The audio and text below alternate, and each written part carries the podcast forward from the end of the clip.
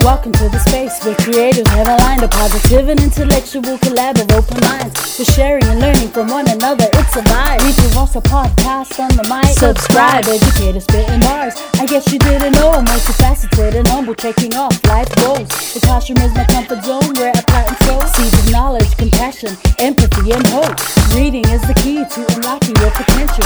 Countless benefits, including cognitive and mental. Regardless of the genre, books are highly influential. Go get yours, I'll get mine. Make you strive. Monumental. Come rock with me and get down to this new jam. With my friends, I had a very simple plan. Educate the masses through books and life lessons. It's a grand slam. I'm out. Talofa lava, Bula, and welcome to the Reads with Rosa podcast. On today's show, we have an educator and school leader who hails from Fiji but has lived abroad and worked in the international school circuit for many years. She is a woman of faith, a writer, a researcher. She is a wife and mother of third culture kids, and she is an advocate for social justice. I met her last year when I attended an online affinity group for AAPI International School Educators. Joining us from Shenzhen, China, welcome to the show, Vani Veikoso.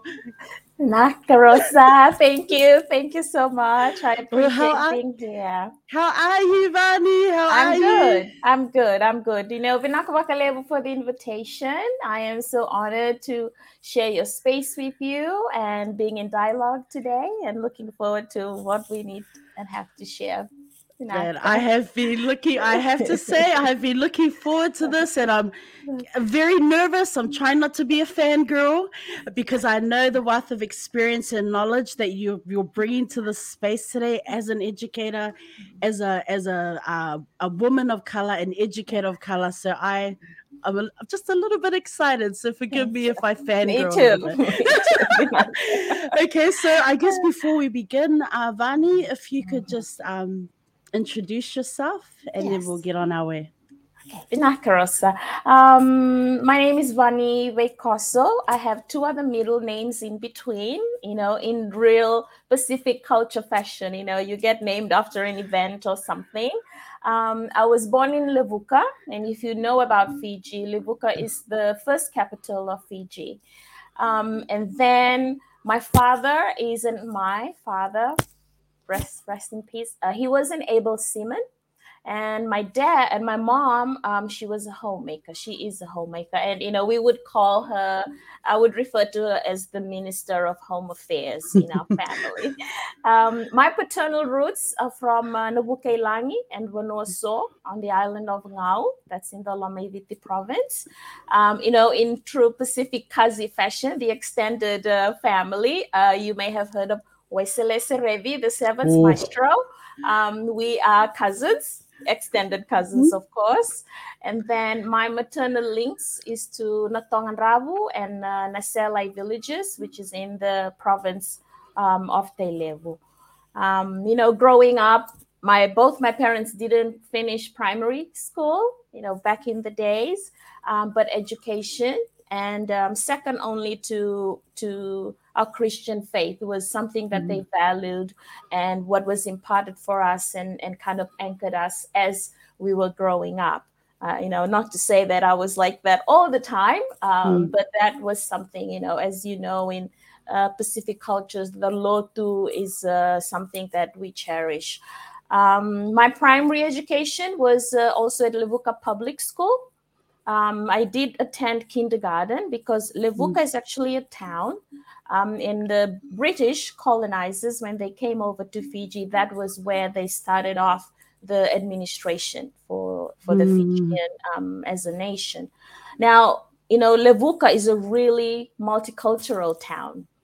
So back then, even you know, I had experiences living and going to school with the Rotumans, um, children of Indian uh, origin, Chinese, the Kiribati, and then we Mm. had Europeans and part Europeans. So we were a small multicultural ecosystem back then. Um, now that was from kindergarten. We had a kindergarten, then first grade to six. Um, then my parents realized that at sixth grade or class six, Uh, we knew how to speak in Fijian because that's the language we spoke at home. But in the school, everything was in English. And back mm. then, uh, Fijian language was not part of the curriculum. They realized that we didn't read Fijian. So, um, you know, we had to be taught by one of our aunts who was a teacher on the island. She would come over. Um, so then we were shipped to the village school to then go learn more about the Fijian language. That's to my maternal side. Um, something that I experienced, which, you know, as I grew older, I realized the rural culture shock. Oh. You know, because the Levuka was a town, so it was more like an urban center. But uh, yeah, that was totally different. Although I had gone to visit the village growing up, but being in school 24 7, it was, uh, I, I didn't really enjoy my first year. Um, but the second year, it was fine. And then I went on to Adi Cakobau School.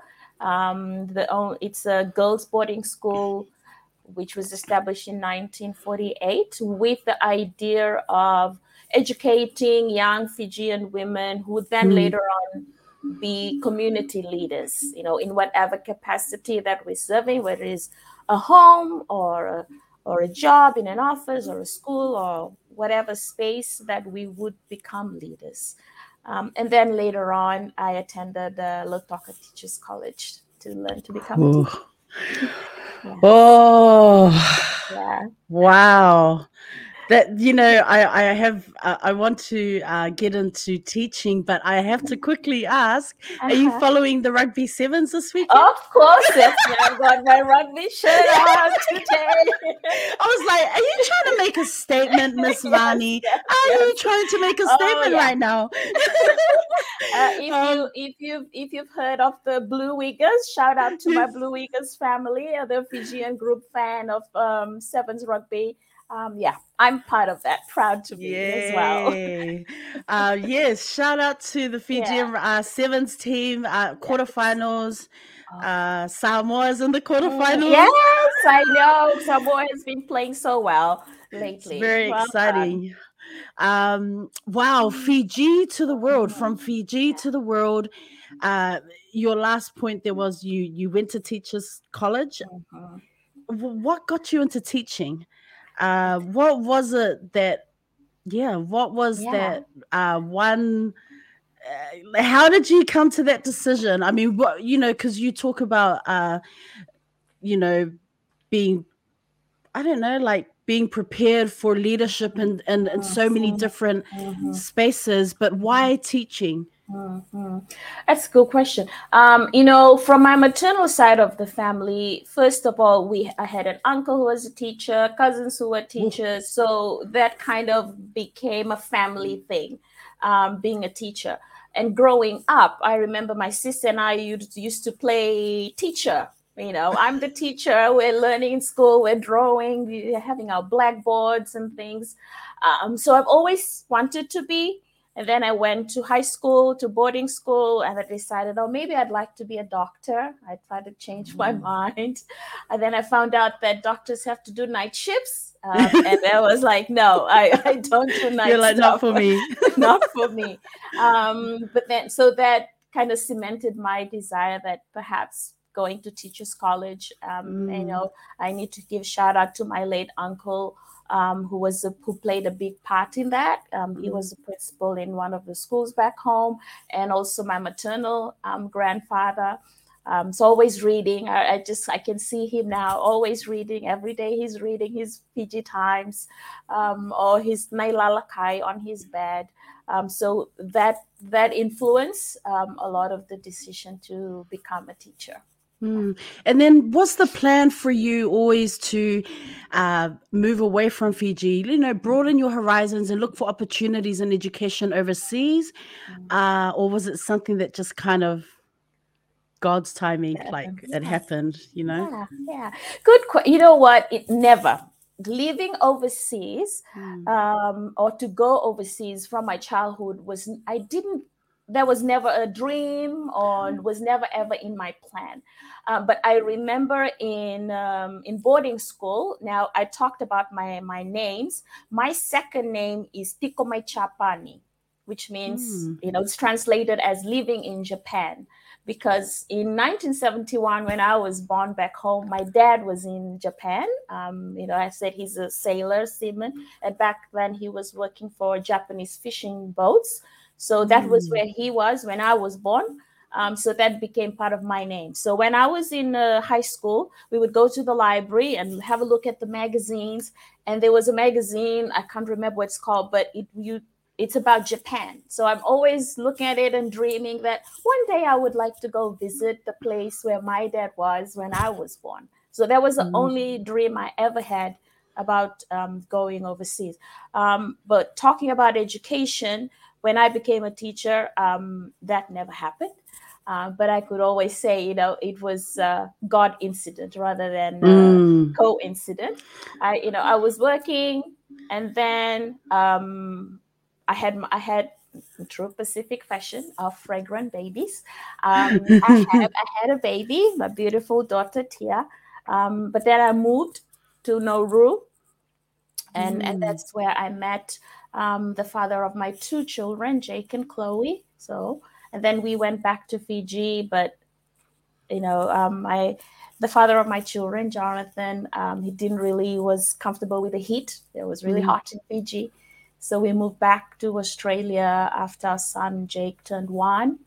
And then again, at a God ordained time and place, we were both there, both teachers, but he couldn't find a teaching job. I obviously I couldn't find a teaching job. I was ready to retrain to be a travel agent, really, at that time, um, because there were no teaching jobs. But then we met our mentor Peter Gotts, um, the late Peter Gotts, and he was the one who then hired us um, to move to South Korea, and that was back in 1997. Yes. Wow. Australia to South Korea. A, man, culture shock for you when you think back to those initial mm. moments. Mm-hmm. Mm-hmm. Wow. You know, interesting enough, when we, I, you know, I can recall uh, Peter wrote a reference letter for us uh, before he left to move on to the Bahamas. And something that he wrote there was how he was um, encouraged and pleased to see when, because we were a small young family moving from Fiji, Australia to South Korea. Um, Jake just turned one that how we kind of assimilated to to the culture very well. I guess the school was small, our International mm. School of Busan, and we were so family orientated. It was a very strong unit. So culture shock, I, I couldn't recall cult, having culture shock in that in the in that culture. Uh, maybe because you know I grew up with the Chinese people with the food mm. and all, so I kind of made that connection that it was okay. Um, yeah. And you know, on your Twitter profile, I was I you have, I think, yeah. about eight or nine flags on your Twitter profile. So I'm assuming these are countries you've lived in or at least visited. Tell us about these flags that are on your Twitter profile and the connection to your teaching experiences uh, abroad. Thank you. Um, those are actually all the countries that we've lived in and worked. So I started off, you know, obviously Australia and Fiji, but those are kind of home countries for the family. Um, I moved to Nauru. That was my first ever flight outside of Fiji. My 1st mm-hmm. passport that I ever owned was to go to Nauru. Um, and then, of course, South Korea. From mm-hmm. South Korea, we were in the Bahamas. Um, that's wow. where my youngest, Chloe, was born. So she's our Bahamian baby. Um, then we moved to Doha in Qatar to work at the. Qatar Academy. Um, from there to Vietnam, where we worked at uh, Hanoi International School, then to um, Bogota in Colombia at the English School, Fundación de Inglaterra, oh. then to Istanbul, uh, where we work Istanbul International Community School, and that's my favorite country and place in the world, apart from Fiji, of course. We were there for six years. Then we moved on to Jeddah in Saudi Arabia at uh, the KAUST School. Um, unfortunately, life happened. You know, um, our marriage didn't work out, so there was a separation for the family in 2013.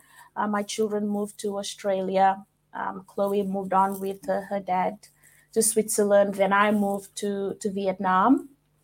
Um, at that point, I was remarried, and from Vietnam, I then transitioned over to Shenzhen, China, and that's where I am at the moment.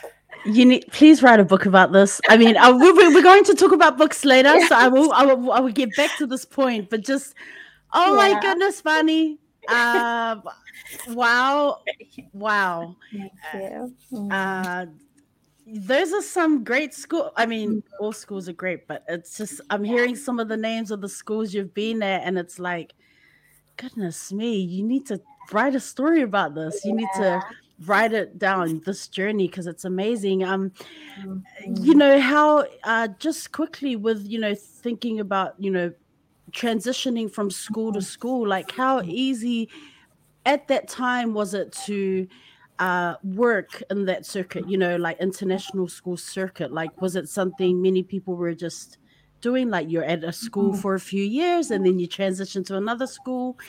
Uh yeah. Yes, yes, definitely. You know, when we were in Melbourne and we met up with Peter Gotts and uh, and his wife Vivian, you know, we didn't know that international school was a thing. You know, mm. so but then when we were in um, South Korea, the many countries that we've moved around um, to, it is really by word of mouth. You know, because the contracts are usually for two years. You know, and then depending on family situation and of course professional growth um, people get to move. Mm. And um, and for us, yeah, it was either by word of mouth um, that you know, especially to Istanbul and the Bahamas um, and to Vietnam.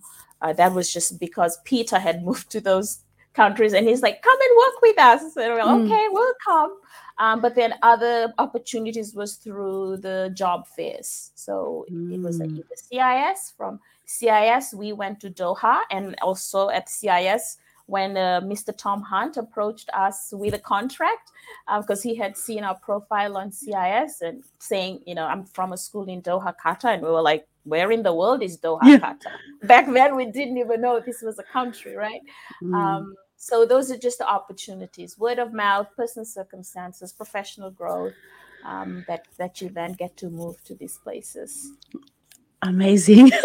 I'm like, oh my goodness. Um, what are some highlights of your teaching career thus far? Like mm. when you reflect on it. Yeah. you know uh, i have i have a heart for for children with special rights and learning variabilities.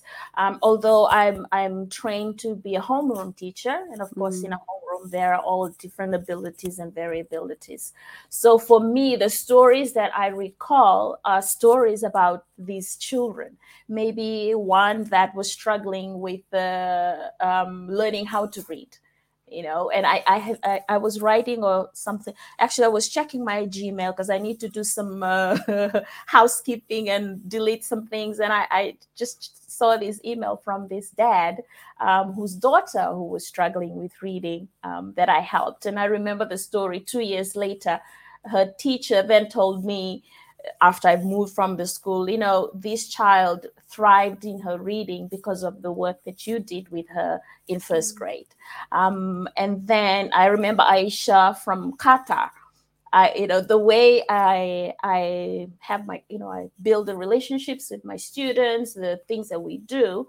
Um, it's it's kind of it's flexible you know i'm tolerant of noise and loudness in the mm. classroom mm. i like to you know appreciate differences and and kind of prepare lessons according to those. I left for a workshop in europe and then i came back and the and aisha's mom asked me you know my daughter has been asking me when is miss vani coming back? And and i'm like why? She said the cover teacher is not really has the same style as me. And she said she was actually beginning to itch like physically oh. itch that you know mm. like she's waiting for you to come back um yeah and then i've got this boy neil you know i will connect that back to to later on when we talk about the book um, neil i taught neil for three years in uh, istanbul um, although he was very intelligent very smart but he was very active as well and you mm. know some adults might just not um, be appreciative of students who are maybe just active and and they they you know they try and get attention in different ways. So um, yeah i had to be neil's teacher for three years. Um, so those are my highlights. I just remember those stories of those children. Yeah. Mm. um what are some challenges that you've faced if any uh you know in, in relation to uh your teaching experiences you know yeah, of course. When I started overseas, you know, I was the only Fijian in most of these schools, right? Um, when, and of you know, I was married to an Australian, so the perception, I guess, would have been different. Until I I arrived in Doha, Qatar, um, that was when our experiences, I experienced was different. I guess because in those other schools we've worked with Peter who knew us. You know, mm. so the relationship was already built with leadership, it was different. And this was a new environment. So the challenges I would face, like I said, you know, being Pacifica, you know, we're loud, we're merry, you know, it's like, okay, everybody's talking, talking, it doesn't matter. So mm. I guess that's how my classroom environment was like. You know, I honor the mm. voices, it might sound loud, um, but I felt at that point that perhaps my supervisors didn't really understand that. Um, the mm. way that, you know, I'm okay with noise. I'm okay. You know, they're talking, discussing, doing whatever they need to do as long as they're learning. They know that I'm there for them, um, honoring their voice that is okay with me.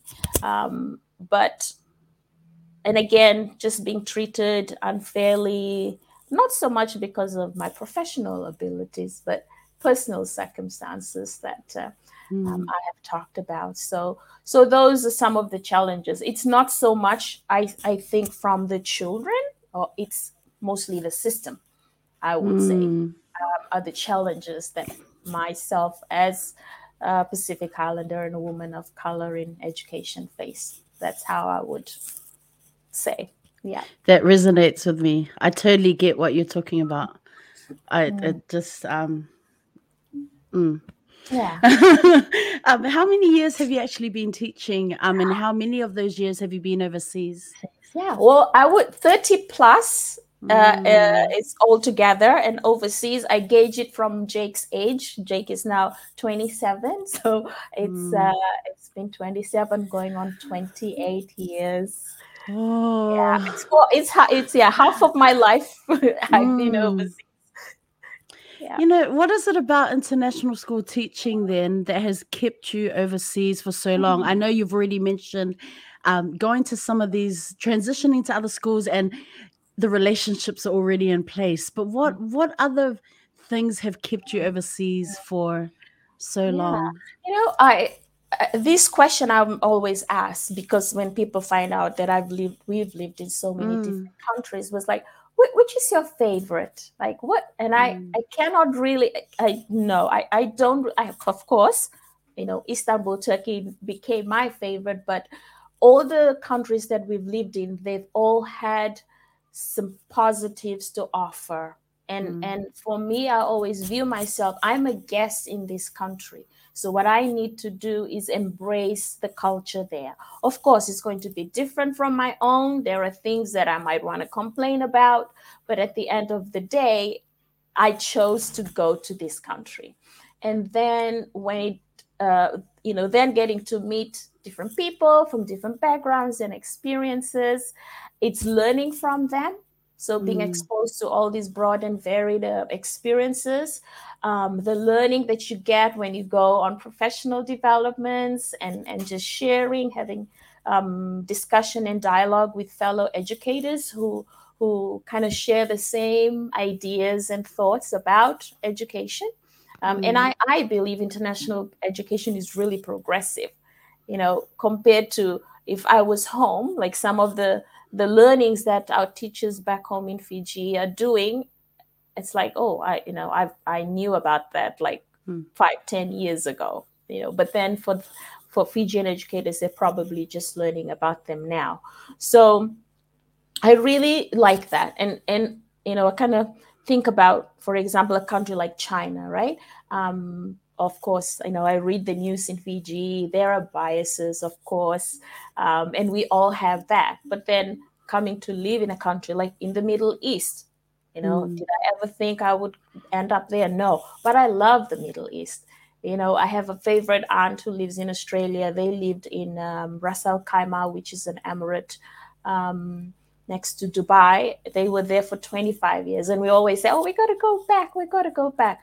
So just having this wonderful opportunity to live in different cultures, experience it as a foreigner in it, mm. um, and then having the connections to other um, fellow educators who have come from different countries um, to build and grow our professional um, expertise in this field and in this space. That has kept me overseas, and of course, I guess personal circumstances, I would mm. say.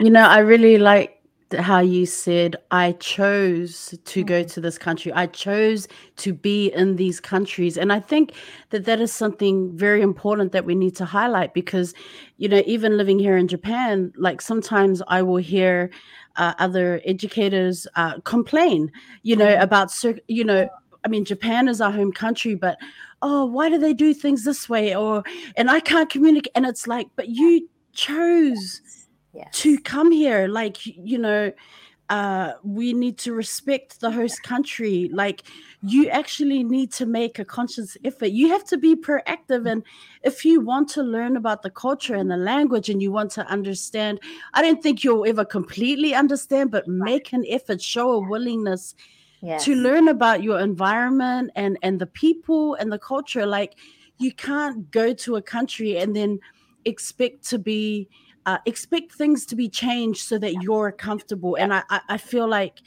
uh, I mean, this is uh, this is my first international school, so mm. I'm only talking about this one experience. But it's like, come on, like you yeah. chose to be here. So my question is, you know, what are you doing as an educator to at mm-hmm. least learn about your surroundings? Um, yeah try and understand looking look look at it through look at different situations through a different lens not I'm a foreigner, I'm a Westerner, I'm here.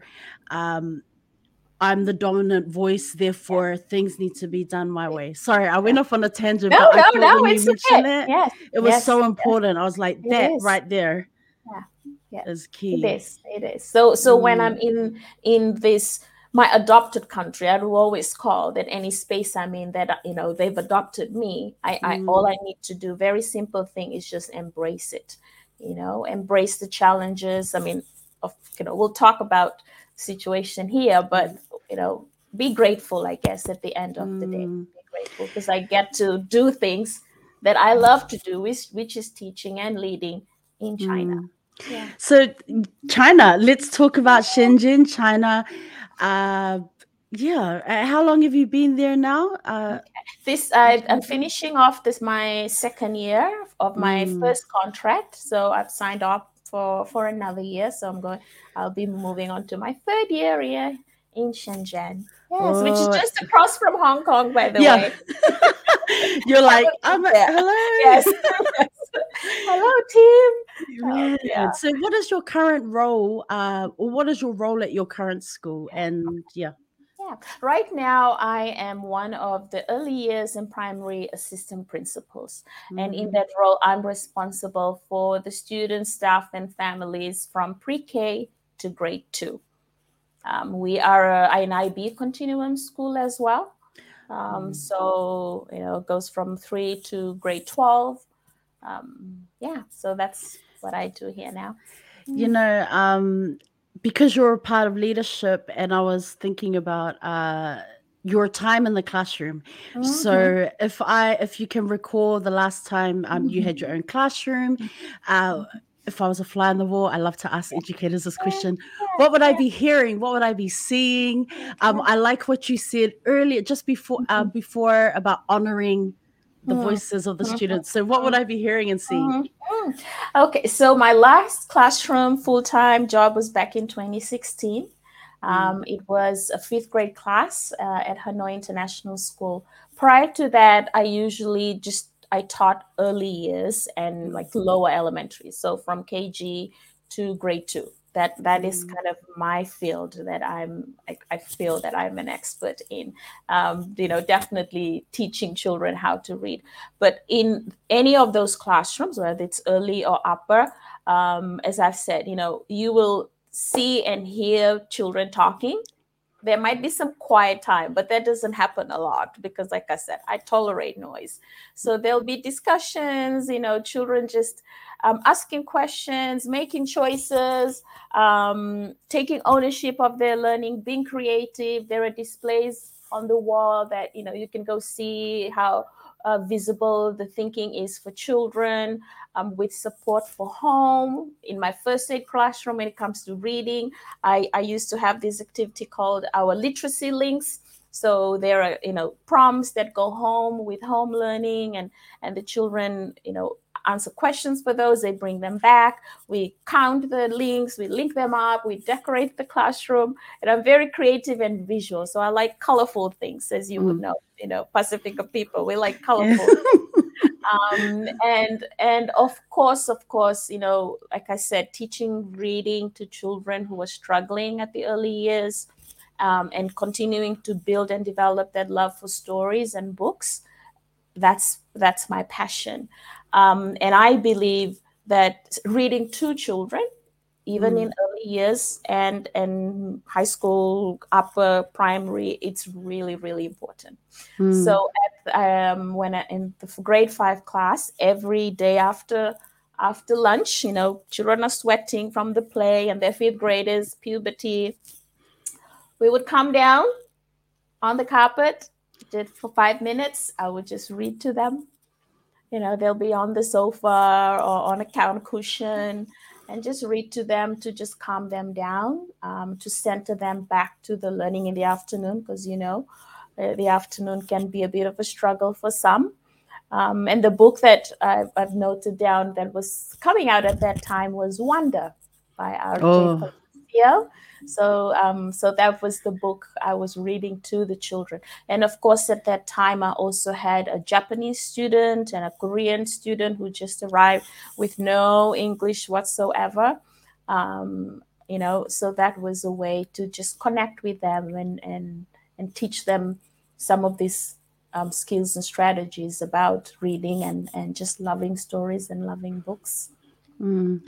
What are some strategies that you use to build rapport, you know, to foster those uh, connections, relationships with the the various learners uh, Mhm.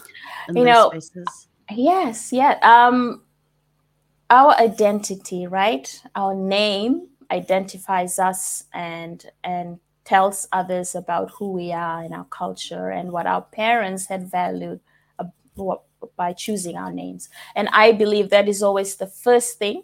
Um, as a teacher, of course, it's a small class, so you would get to know names very quickly. But as a leader, because you have to go across grade levels, and there are so many children, um, you learning their names and connecting with the children through their names is really important. That that's one one thing that that I find. Um, finding a story to connect with them. Um, I remember this boy Christopher in my KG class in Saudi Arabia. The first morning meeting on the first day, you know, kindergartners sitting around uh, trying to talk and encourage them to. He the, he just blurted out, "I hate you." I'm like, "It's okay. I still love you. That's fine." um, so then during the year i had to find something to connect to and then um, he and i found out about that he loves golf and back Mm. then i used to play golf uh, not very much so that was how we connected you know one day i was sitting at my desk he brought this little golf i still have a present that he gave me there in my bathroom um, this golf, some little golf thing, and he just going, "Oh, I know, I went golfing with my dad, and and oh, I love golf. I played golf," and that was how we connected. So I always feel that it's important to find that story that you can connect with with a student because through the that story, your story, and then connecting with their story that is how you would foster those um, relationships. And also at the beginning of the year i would have i would prepare a little gift pack for my children to welcome them to the class with a note. I would have four things in there um, an eraser with a note that we all make mistakes and it's okay. Oh. I would have I would have a little jam. I would go out and look for jams, you know, from shops, IKEA. Um, and there's a note to say you are a jam. You know, you are special in this class. I would add um, a glue, a stick of glue to say we all stick together. That's the meaning of that. And then just a heart, you know, a red heart that I've cut out um, just to say, you know, you are loved at home, your parents love you. They send you to school, and in school, there's your teacher. I'm here to care and love you too. Yeah. Oh, Miss Vani. oh, you are amazing. I oh man, I do feel the love. I'm listening to you talking about this, and I'm like, man, mm-hmm. you're something else. Thank wow. You.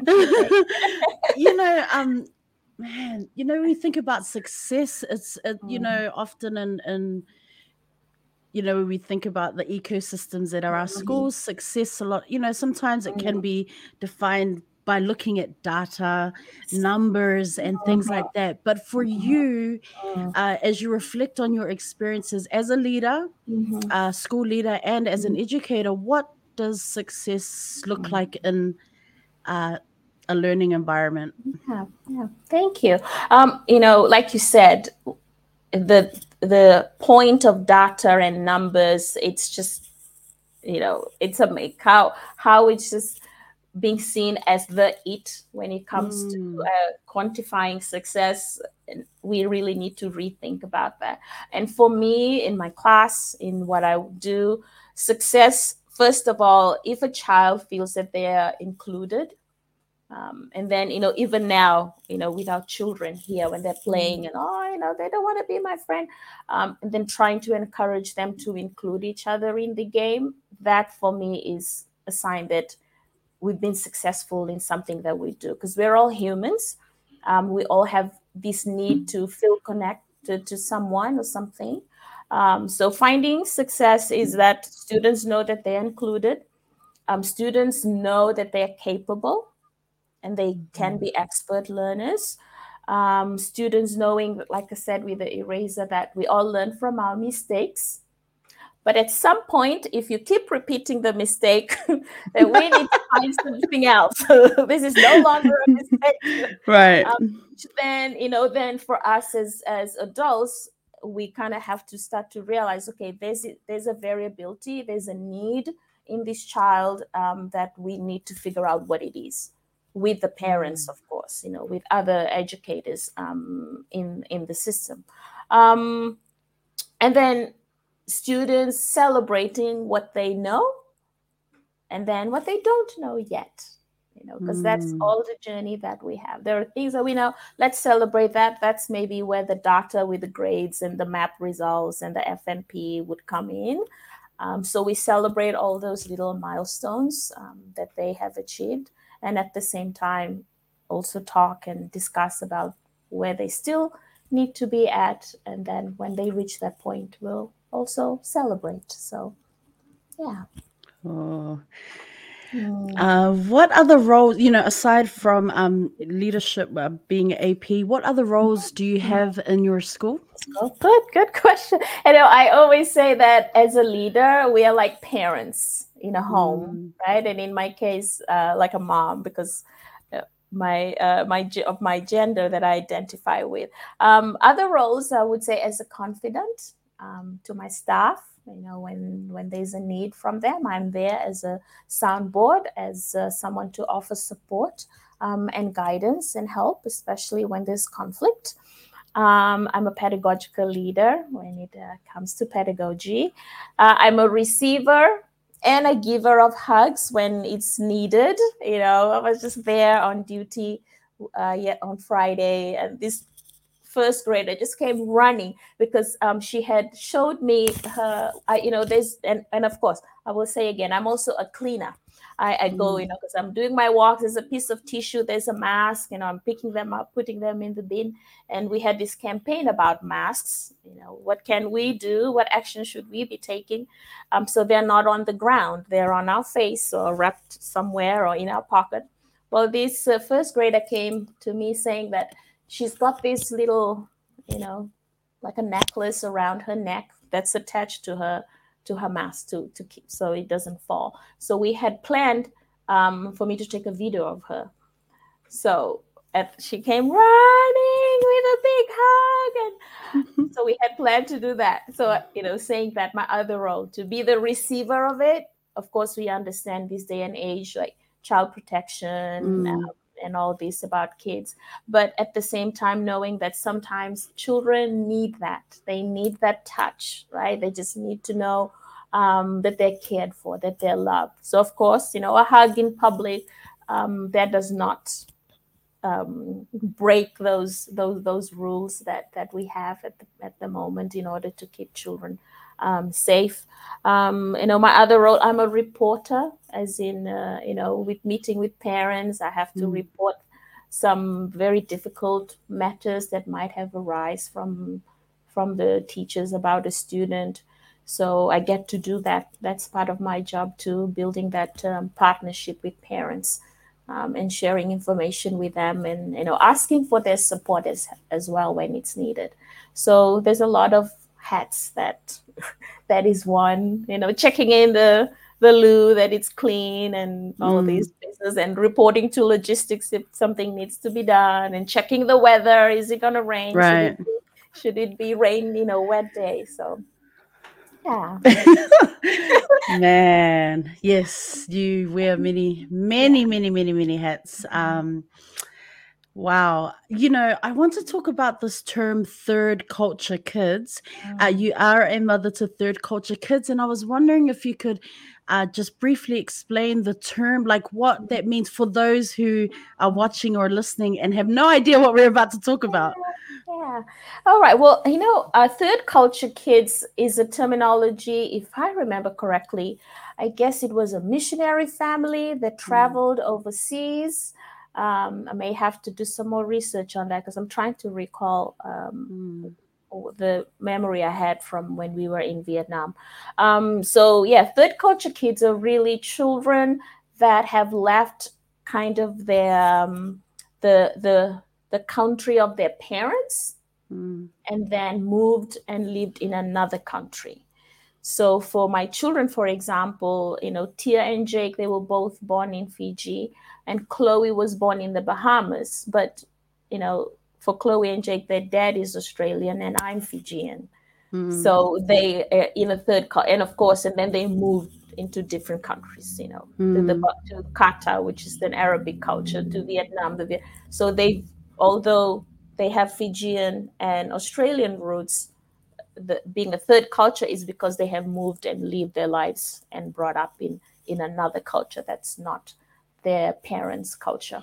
Mm. You know, um, I was wondering about uh, cultural and identity challenges mm-hmm. that uh, third culture kids experience or face uh, mm-hmm. and perhaps um, are you able to talk on that speaking mm-hmm. about your own children's experiences yeah, perhaps yeah you know it's interesting what the research says about the culture kids and their experiences especially when they have to go back to mm. their their home culture so to speak um, from my experiences with my children, the only time we ever went back to Fiji or Australia was during the summer break. And mm. you know, summer break in the northern hemisphere, it's summer, but when we're right. in Australia, it's winter it's cold. and it's cold, miserably cold. Um, and then I'm um, quickly, I'm like, let's go to Fiji. But mm. also in Fiji, you know, it's wet season time. But although it's not as cold as Melbourne, it is still cold. And I remember we'd be there, but for us, it's summertime, you know, we're in our summer clothes. And my dad would ask, Why are you in your summer clothes? Like, it's summer. Like, I don't feel the cold. Um, but for my children, what what I found, you know, they were so um, ingrained and they they felt at peace and at home in the third culture that they mm. lived in um, as an so you know as an adult, I guess, when they went back to Australia, um, one of the things they found really hard was making friends.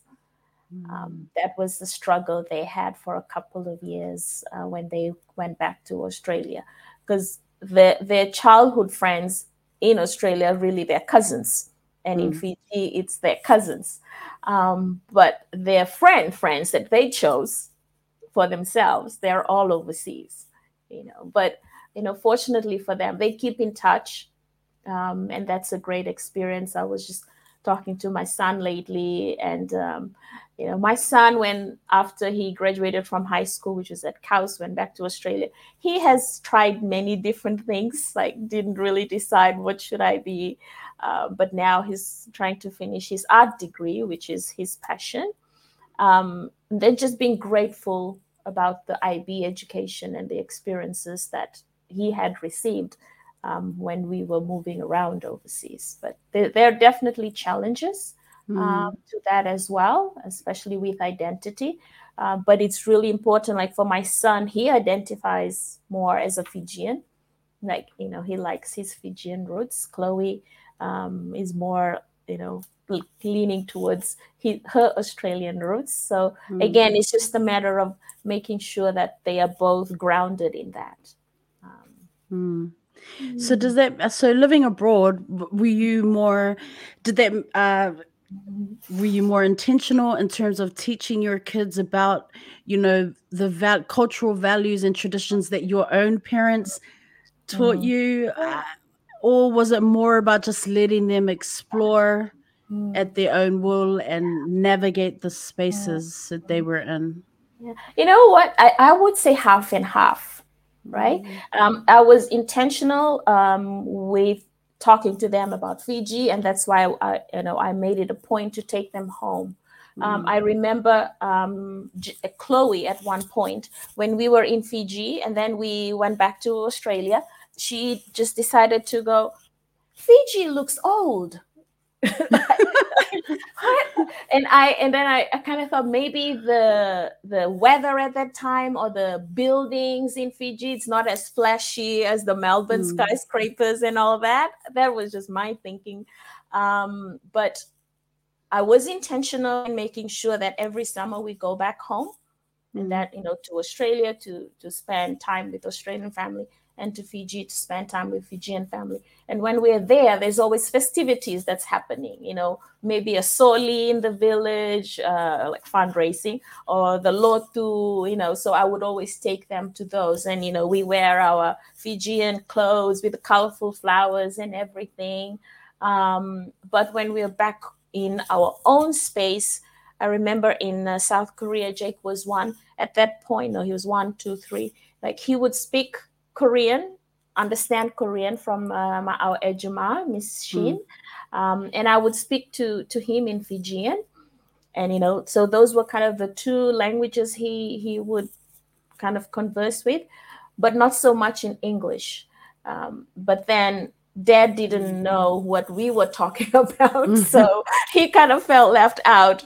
Which then, for me, I just then reverted back to English, um, which is something I regretted um, so language, I really didn't teach my children to speak Fijian. However, when they're home and families are speaking it, they can understand it, but they just don't have the the right words in the right uh, structure to to say it back. So yeah, so it, I would say half and half. I was intentional about some parts of it, uh, but not so much the language. Mm. Um, you are a writer and a researcher. Mm um, I read in your notes that you started writing stories in 1997 in South Korea. So I wanted to ask about that. Like, can you recall what it was about that particular time and place that actually prompted you to mm. start writing stories? Thank you. Um, I was teaching kindergarten class at that time, and we were doing a unit, I guess it was on frogs in particular, or just nature and I was looking for for stories about frogs in the library for kindergarten, um, but I could only find the stories about frog and toad. that series, Frog and Toad. And like, I don't think my kindergartners would really connect with this one. So um, I then wrote one about the tree frog, you know, Ooh. camouflaging and and you know my simple artistic impressions of the tree frog on a tree um, I can I can visualize the book right now, but I think I've lost it in all the movement that we've been doing. Um, so that was where the idea of writing a book was first birthed for me. Hmm. You know, uh, what other writing have you done? And uh, like, where did uh, okay? So that is you know, classroom teacher. Uh, your I, but where else do you get your ideas for? your writing. Yeah. And then um, I was going to say something else about that. Anyway, uh, when it came to the journey that I'm on now with the mm. stories, that happened. Um, so that was South Korea. That was my first. Um, Bahamas. Then we went to Qatar, Vietnam. Mm. So in Vietnam, I also started to write a story uh, with my children in it. Now, my my ideas are always influenced by my family experiences, my personal mm. experiences. Mm. Um, but then I would fictionalize it, you know, to then make it a realistic fiction. But there could be something that happened in our family that would mm. then trigger an idea. Um, for example, when we were in um, South Korea, there was a big the Harvest Festival, Chuseok, which we we celebrate. And we had my good uh, friend Catherine Hildreth. Shout out to Catherine; she's in the U.S. at the moment. Um, she would invite us to her family for the Chuseok um, family feast, and then we were in Doha. There's Garangao, which is like Halloween, where the children also go around and ask for sweets. We in the Bahamas, there's this festival called Junkanoo, which is a New Year's festival. Um, and then in Vietnam, there's Tet, the celebration of the New Year. So I had this idea that I could write about Jake celebrating all these different celebrations mm. in these different countries with names that you know I didn't know Garangao was a festival, but then I experienced that in in Doha. So I have those stories in my vault. They're still there.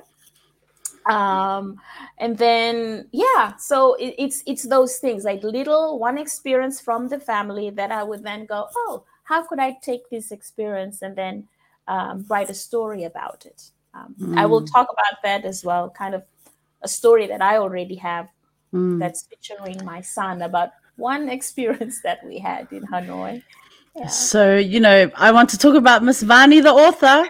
Everyone, Miss Vani, who wears many, many hats, not as an educator, as a mother, as a wife. She is mm-hmm. also an author. Uh, mm-hmm. Elif, the uh, I hope I don't know if I meant said that correctly. Elif, the Chimney Fairy. It's a children's book. Yes. Uh, tell us about your children's book, Elif, the Chimney Fairy. Okay. Now, um, friends, you know, this word friends, making friends, keeping friends. Um, it's such an important concept, even from childhood. So Elif the Chimney Fairy, and, and I believe, well, we I we all know, like even as adults, we need our besties, we need our BFFs mm. at any stage in our lives. Having a best friend or having a group of friends is really important um, for our well-being, and you know, just you know, having the time to chat and talk and catch up and say do silly things. Even from like the boarding school I went to, you know, we are a sisterhood. I still have my good friends from that time that we, you know, still communicating even until today. Um, so Elif the Chimney Fairy is kind of based on my um, my experiences with my girlfriends in Turkey. That you know, mm-hmm. Turkey has a very special place in my heart. Um, so as an adult, the that friendship that I developed while I was there, because at the same time, you know, I was also having personal struggles. Mm-hmm. So my friendship was very important. You know, having my circle of friends, they were really important to me. So then I, and when we were leaving um, Turkey, and I, Cappadocia, the setting of the story, it's just magical. Like I don't know if you've been, but you need to go. It's just out of this world. The landscape is amazing, like caves and all of this business. And they have these structures um, that are protruding out of the ground that are shaped like toadstools, but like big, and they're called fairy chimneys. that's what they're called, fairy chimneys. But then I kind of changed that and and called the the the story Elif, the chimney fairy. And Elif is the name of my best best friend, my Turkish oh. friend, my first oh. friend that I ever made, who is still my friend now. Oh. Um, so so the names in the in the book they're real names mm. of my friends um, and, and the place is also real cappadocia is a real place but the story that that i molded around this concept of, of friendship and and courage um, you know in the story they, there's a gnome who was a bully so all these concepts that children could also identify in mm. in a mm. school and especially this um, the, the idea of the bystander.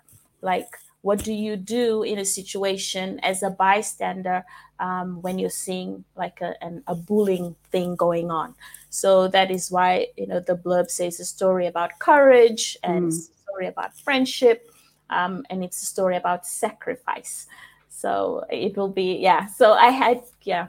So the, they're, they're all fairies but the sacrifice part at the end is is kind of what made the story um, I'm excited. I'm, I I cannot wait. I want to promote the book. I cannot wait to read the book. Uh, yeah. You know, um, I'm mm. I'm so excited for you. And I remember when I I noticed that tweet that one time when you tweeted about it, and I was like, what? She's also an author. Wait, wait, wait, wait, a minute, Miss Vani, really? Okay. I mean, I was excited. So I, uh, when when can we buy the book? Would you know? Do you have a release mm-hmm. date? At at this point, uh, because it's published in Australia, it will go. Um, it will be on Amazon.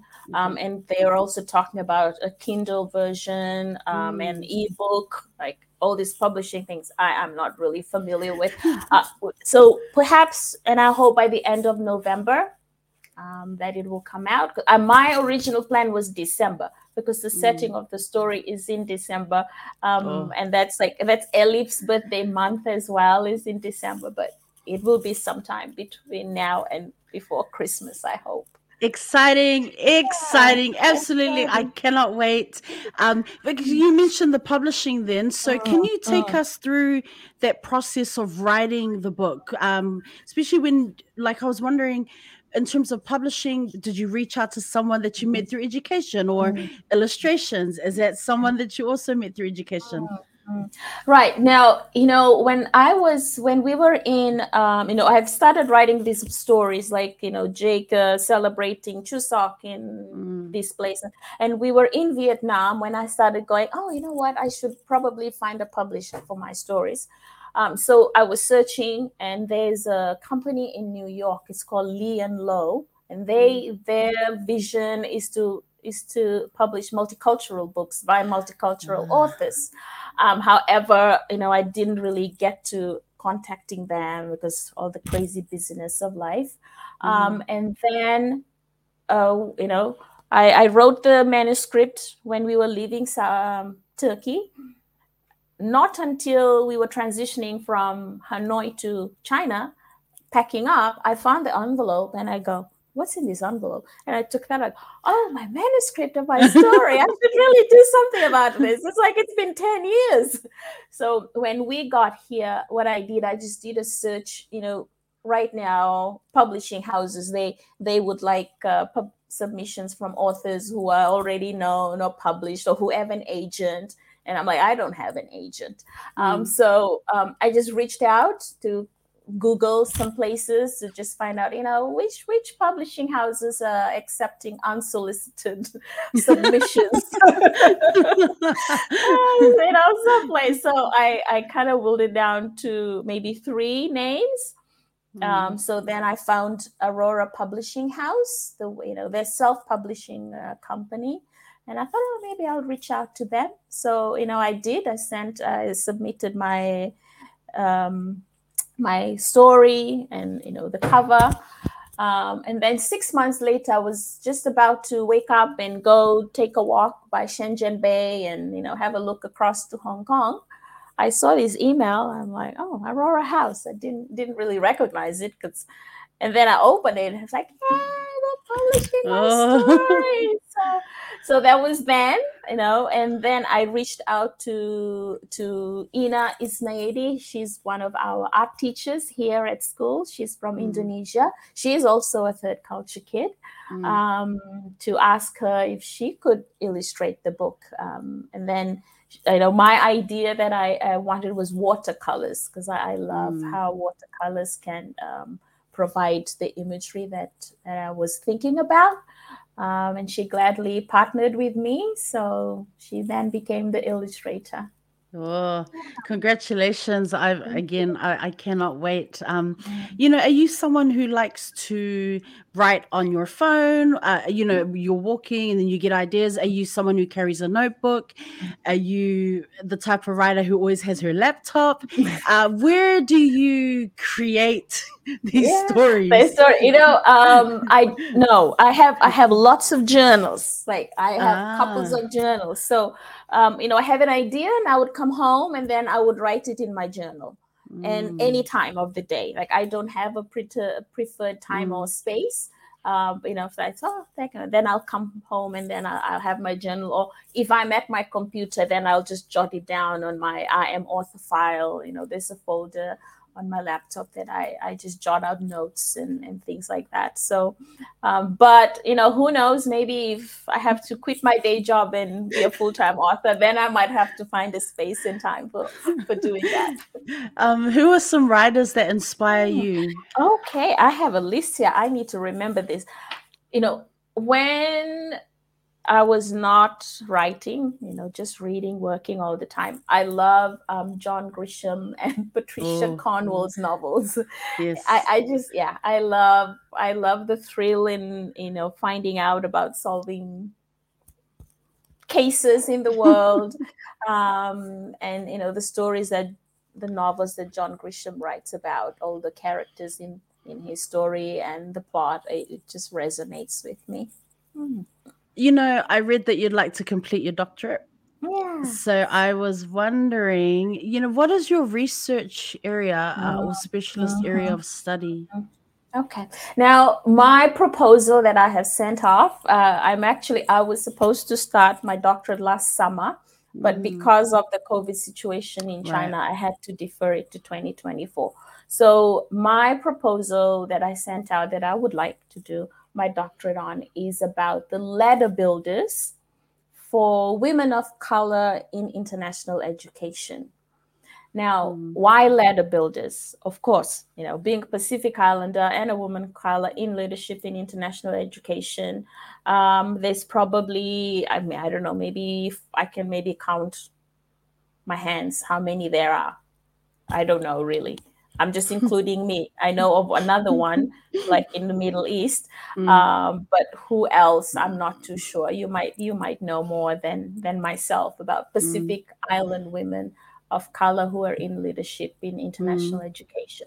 But my journey to where I am now, there were obviously other leaders that supported me and helped me along the way.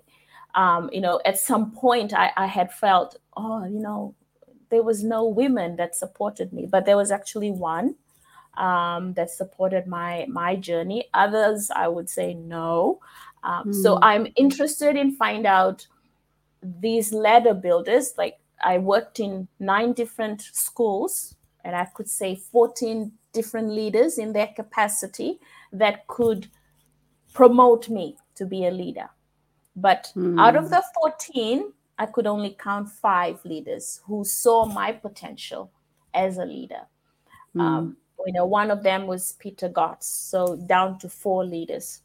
I wanted to know who these people are, like what are their experiences, what are their attitudes towards people of color, women of color that made them see my potential to be a leader, to then invite me to this table. Mm. You know, um, so and then how how could what they share their experiences their attitudes what they value about leadership and to then go you know all other leaders who have the capability and the potential and the i know they just have the power i guess to to lead to give this to invite and to see this capability of this scholar that could become a leader, but is a woman and a woman of color specifically. Um, how could they then learn as well from these, I would say, four leaders that mm. I identify as my ladder builders? But the, the, the plan is I would identify myself, reach out to my four ladder builders, and then I have other women friends that are Pacific Island origin first, and then I guess women of color in general, who mm. they identify as their ladder builders to then reach out to them with the questions that I have provided. So kind of it's a snowball, snowball technique, it's called. Oh, I can't wait to learn more about your uh yeah. just ladder builders, man. Mm. I was I was reading your notes, you know, and then I was just like, wow, ladder builders, that's such a that's a really cool term. Cool I like term. that. Yeah, it's I credit that to John C. Maxwell. He's one of my, um, you know, mm. John C. Maxwell. He's a leader in circular.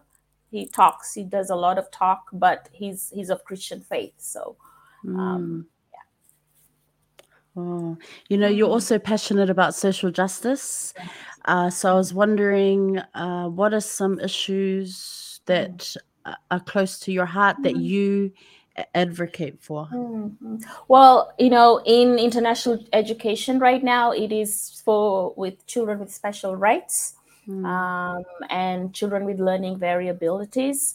I guess it all depends. Like uh, when we're talking about inclusion in international schools, it is how different educational systems interpret the term inclusion. Mm. Um, it will look different from one school to another. So depending on on the context that I am in and the, what the policy says, which you know I have to abide by.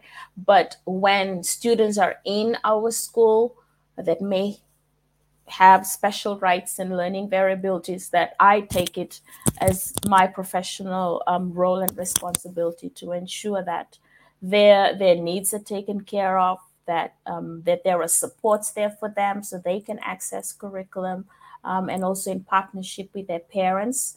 Um, but mm. the big picture later on, you know, the education system in Fiji is not really good.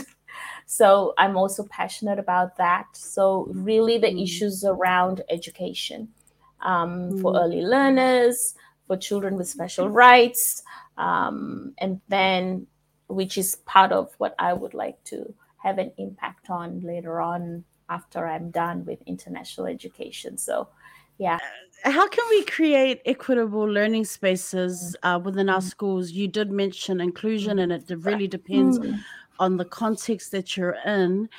Um, mm. yeah, how how how how can we do that mm. as educators? Mm. You know, I guess the first and foremost, we must all um, have this understanding that children are capable learners you know even from early years even if they they speak a different language. And and this is something i've learned from the reggio emilia project that being metaphorical the materials that they use that is a language.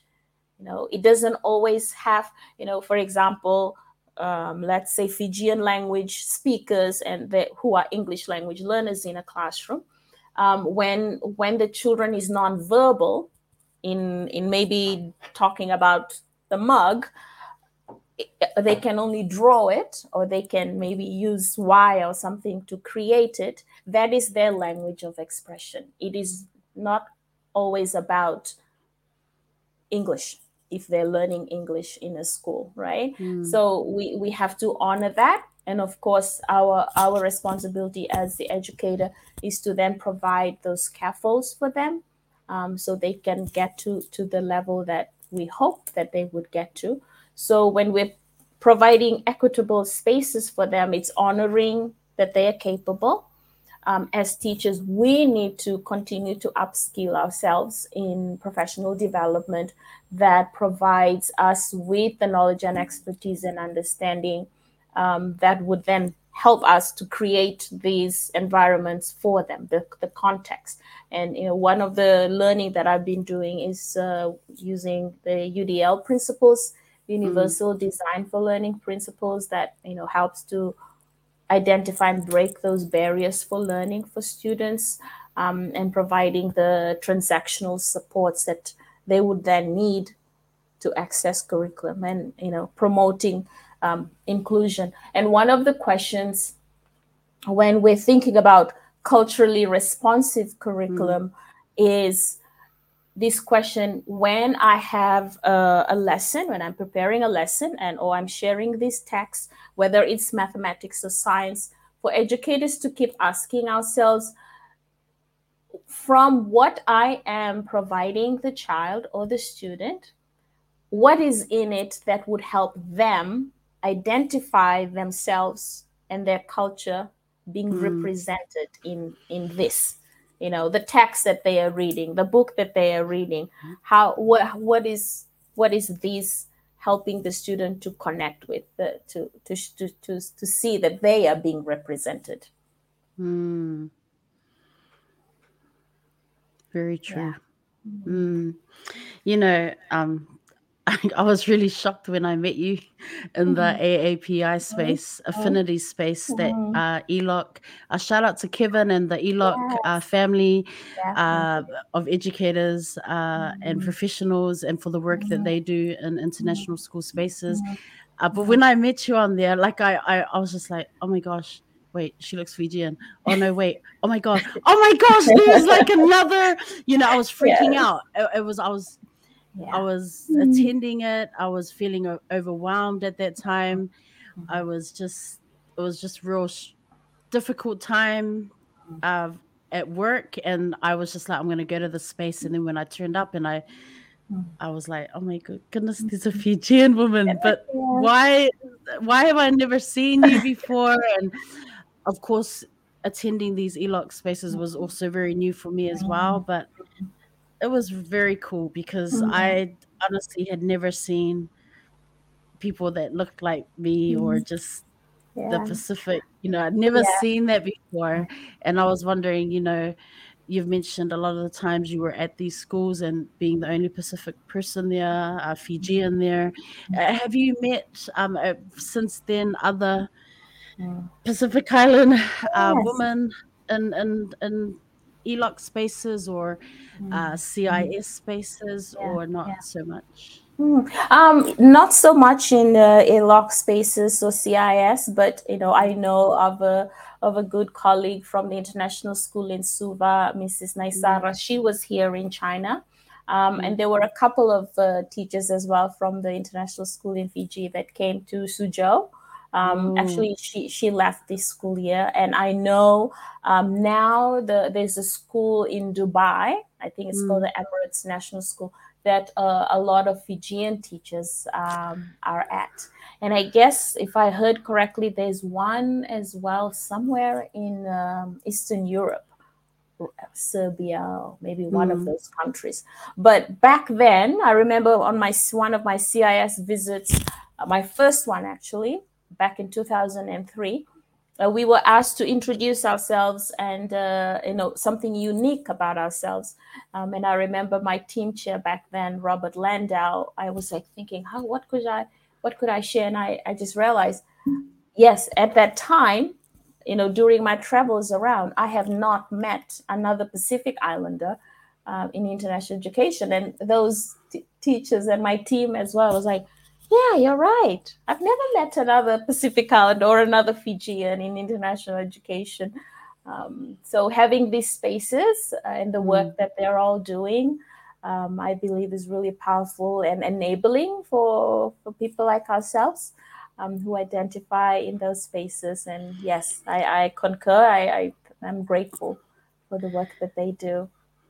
You know, you mentioned CIS, and mm. uh, and to, you're part of the accreditation and evaluation yes. teams for CIS. How did you get involved in that? Wow, that, that was through Peter Gotts, our mentor oh, as well, um, yes. when we were in uh, in Vietnam the first time around. Um, yeah, he was one, like I said, ladder builders, right? I've counted my hands is only five. He's he's passed on now. So he really mm. saw my potential um, to be part of the accreditation, and he encouraged me to go, and that's how I started off. Um, then after that, it was training, Um, and then after that, you know, going on visits. Of course, pre-COVID, face to face, but mm. now since I'm based in China, um, it's always online. I've done um, team leader training as well, but haven't had the opportunity to actually lead a team because I'm here. Um, mm. but then, yeah, aside from CIS, I do also train for NEASC and WASC and, oh. and uh, with IB uh, as program leader. Lots of training, but yeah. man, um, how do you find a balance then between your roles and responsibilities mm-hmm. and all those hats that you wear as an educator, trainer. Um, how do you find that balance with being a mom, a wife, and just your life outside of mm-hmm. teaching and education? You know, the word balance from the IB Learner Profile attributes come come into the yeah. forefront. Um, you know, it's interesting. I guess, you know, I, I talked about the value of a Christian faith that my parents imparted to us. And, and I found that to be my foundation to be my anchor, to what grounds me with all this craziness that's going on, right? When I'm at school, you know, during my teaching time, that's when I'm planning. And on mm. Saturday mornings, I would take a chunk of that time to go and prepare and plan my class. Um, however, what I have learned um, going through, you know, the personal um, struggles we had um, when we were in Saudi Arabia, you know, in that in that ecosystem, I should say, there are very intelligent people, hmm. you know, scientists, research scientists, but we also had a small church. You know, we were very um, fortunate, very blessed to, in a Muslim country like Saudi Arabia, to have a church. So there was one sermon that one of the research scientists um, preached about was about rest. You know, like even in that highly intelligent, crazy university setting, um, to find rest take take a day out to just rest and you know you have been given six days to do all the work that you can do as a wife as a mother as an educator um, to then get that one day to just rest. And and that was a big lesson for me. Um, and that is what i do now. Like i have a day. I don't do any schoolwork. You know i do family stuff fun stuff. Mm um, but I don't do schoolwork because the six days I've been given to do all that um, so that I can find that balance between, you know, my honoring my responsibilities as a mother and a wife, um, and then my work as well. To all my fellow teachers, educators who are listening and watching, are we taking note of this? Six days, six days to get everything done. note to self, note to self.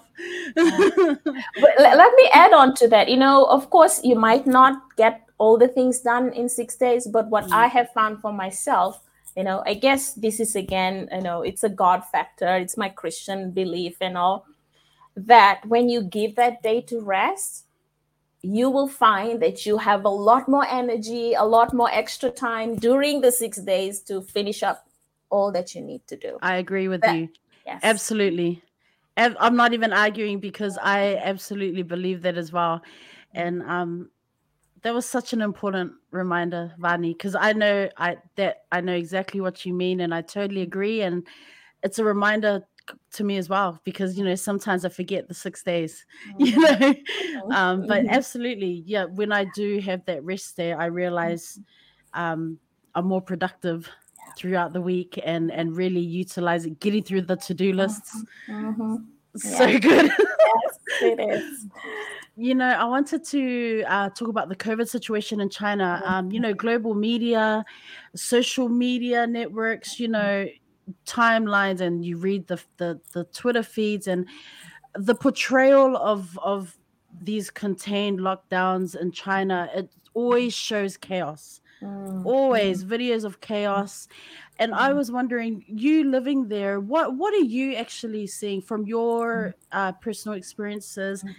Um, yeah, what is it that you're? I'm? I'm in Shenzhen, and mm. fortunately for us at this point, I believe you know the councils or whoever is responsible, um, they probably, from what I've heard, you know, they're mm. aware that parents really don't want online learning. It's just mm. detrimental to, to the children and to themselves as well because they're working and they're busy and now they you know i guess covid taught parents what jobs that we teachers do that it's a difficult job you know they mm. got a mm. taste of it when they had to do it themselves at home but um, right now it's now just pocket lockdowns um, mm. in the past yes it's been like blanket lockdowns for the whole city but you know we've been taken care of i'm so fortunate because our school i live in um, school accommodation you know mm. our our board our logistics team they're delivering food for us and mm. anything that we need so we've been very fortunate with that um, yes I, I you know i do hear and see the videos about the chaos in the different mm. cities and of course you know my heart goes out to them had a, a good friend that experienced that with their family too who in another city. Um, but again like i said you know i'm i'm a guest here.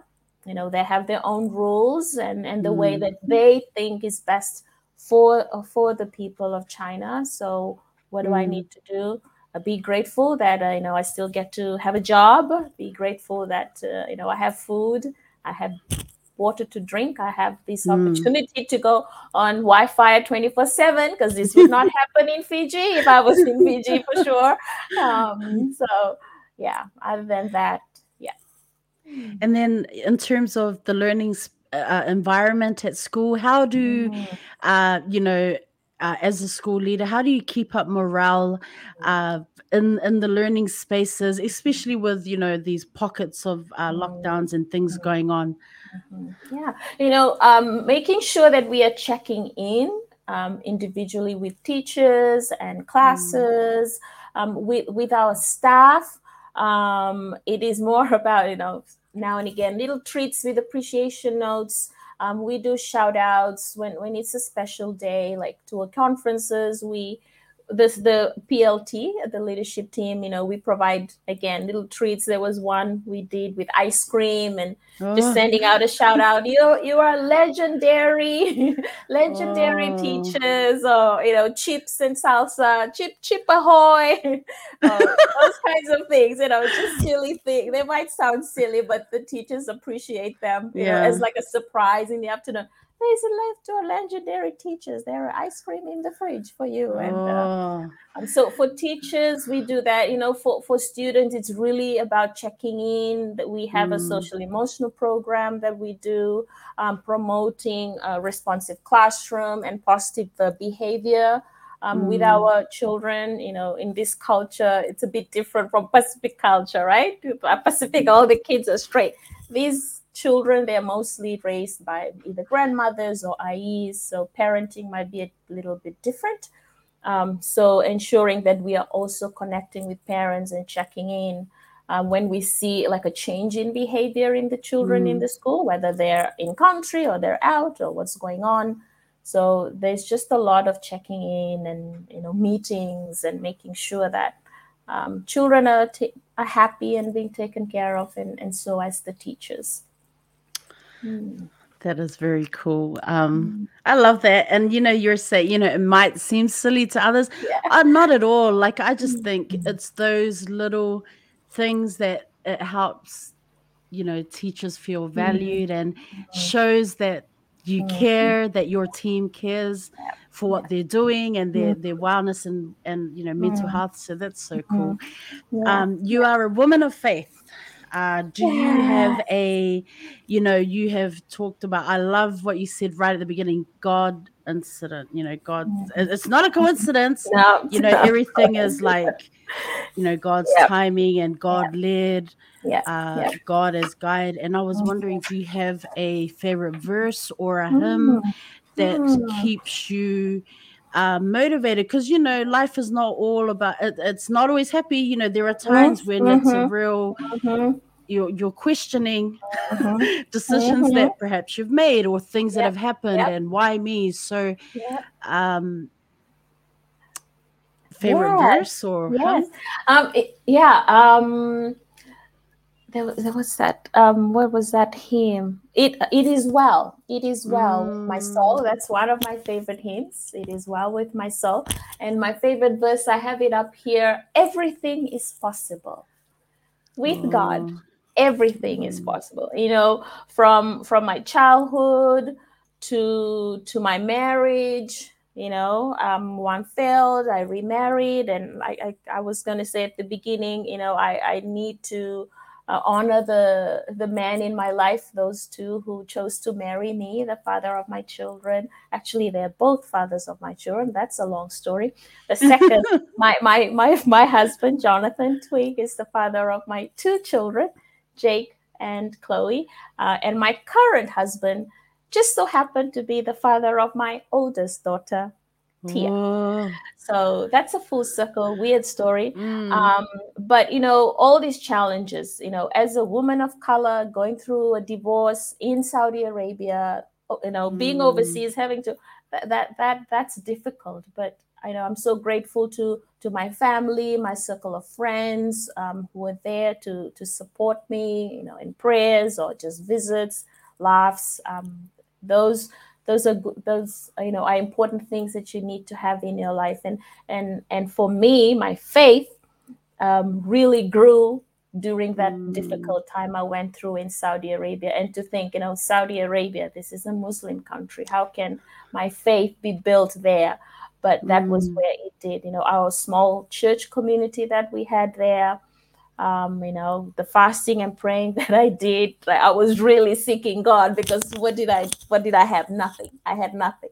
You know, I lost things. So um, that really like for now, okay, if I don't have any money, I don't have food, I, I know God will provide. You know, I, I that that little mustard seed had grown at that time. So you it's one of those lessons I've learned. You have to go through challenges um, to then maybe find out what big God is, how big He is, and and all the riches and abundance that He promises. Like right now, you know, like you said, no Father, oh, she's an author too. Like not not by strength, not by might, not mine at all. All all the glory to God, I would say. Yeah. Oh, and then you know self care. Um, you know, I love to ask my guests this mm. because they are always very busy people like you. Uh, how do you, yeah, how do you take care of yourself outside of teaching and education? I'm a homebody. I love my home space, you know. I love massages. Mm. Um, I get three hour massages at home. I have a masseuse that I'm grateful mm. for that comes and and and gives the massages. Um, I love to watch sermons on my YouTube channel. I love to listen to songs, Fijian song. I've lost track of artists like I don't know the last one I mm. know about from ages ago because I don't listen to them anymore. Not that I'm not interested, I don't know. Mm. Um, you know, gospel songs. I, I, read my books. I have my books. I catch up with my family and my friends. Um, I have my favorite aunt in Australia. Shout out to her. Uh, we just talk for hours, just laughing, or you know, I catch up with Elif. Um, the occasional movie I like to watch you know, based on true stories. As soon as I see based on a true story, I'm clicking on that one um, mm. just to watch, you know. So just keeping that balance. I love to go out for dinners. Um, and when, you know, it's summertime or holiday time, you know, I, I like to um, to go travel and see places.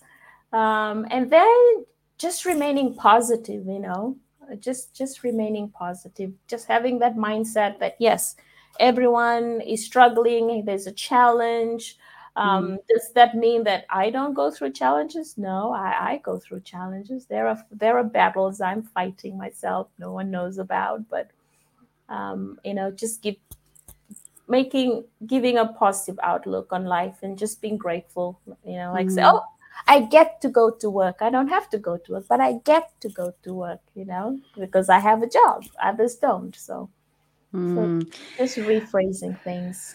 Man, I, I feel like you've shared so much in this podcast. Like you've done so many things. You've really stepped out of your comfort zone, but I'm pretty sure that you still have goals and aspirations. Like there are still things that Miss Vani over here wants to achieve. So yeah. Please share share yes, with us. Yes, what course. other well, goals do you have in mind? My first goal, obviously, is to um, finish my doctorate. Um, mm. You know, and that would be in 2027 if all goes well.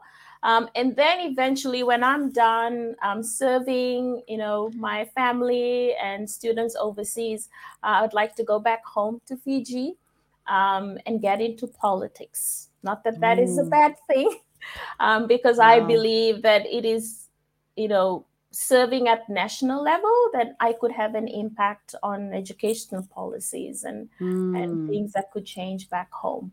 Um, but obviously, first I need to be back home. You know, do what I need to do with my community and within my community, mm. um, and then later on find an opportunity to to get into politics. And you know, you're Fiji so brave.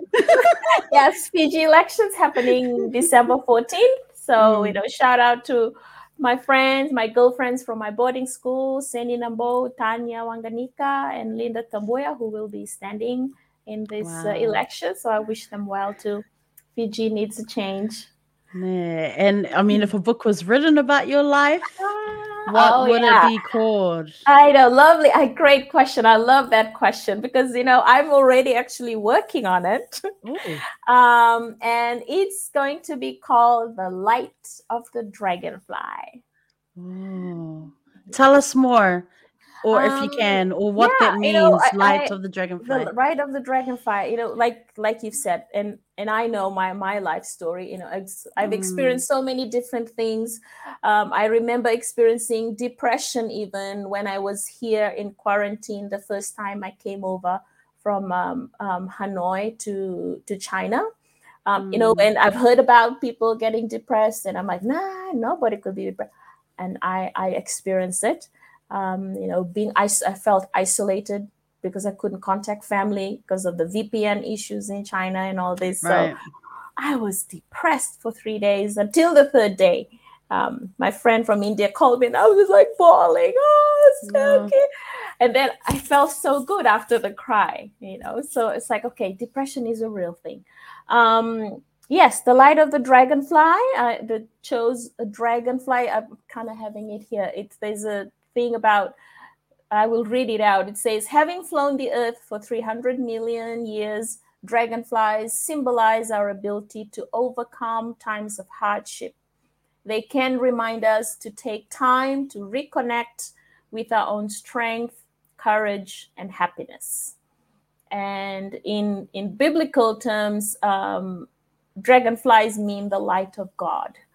So uh, mm. my plan is to call my book Light of the Dragonfly.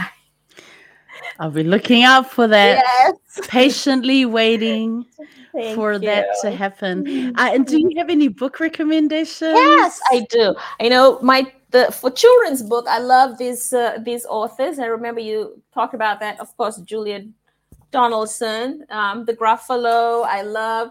Now, this also part of the inspiration for for Elif, the Chimney Fairy. Um, this is mm. Julia Townsend.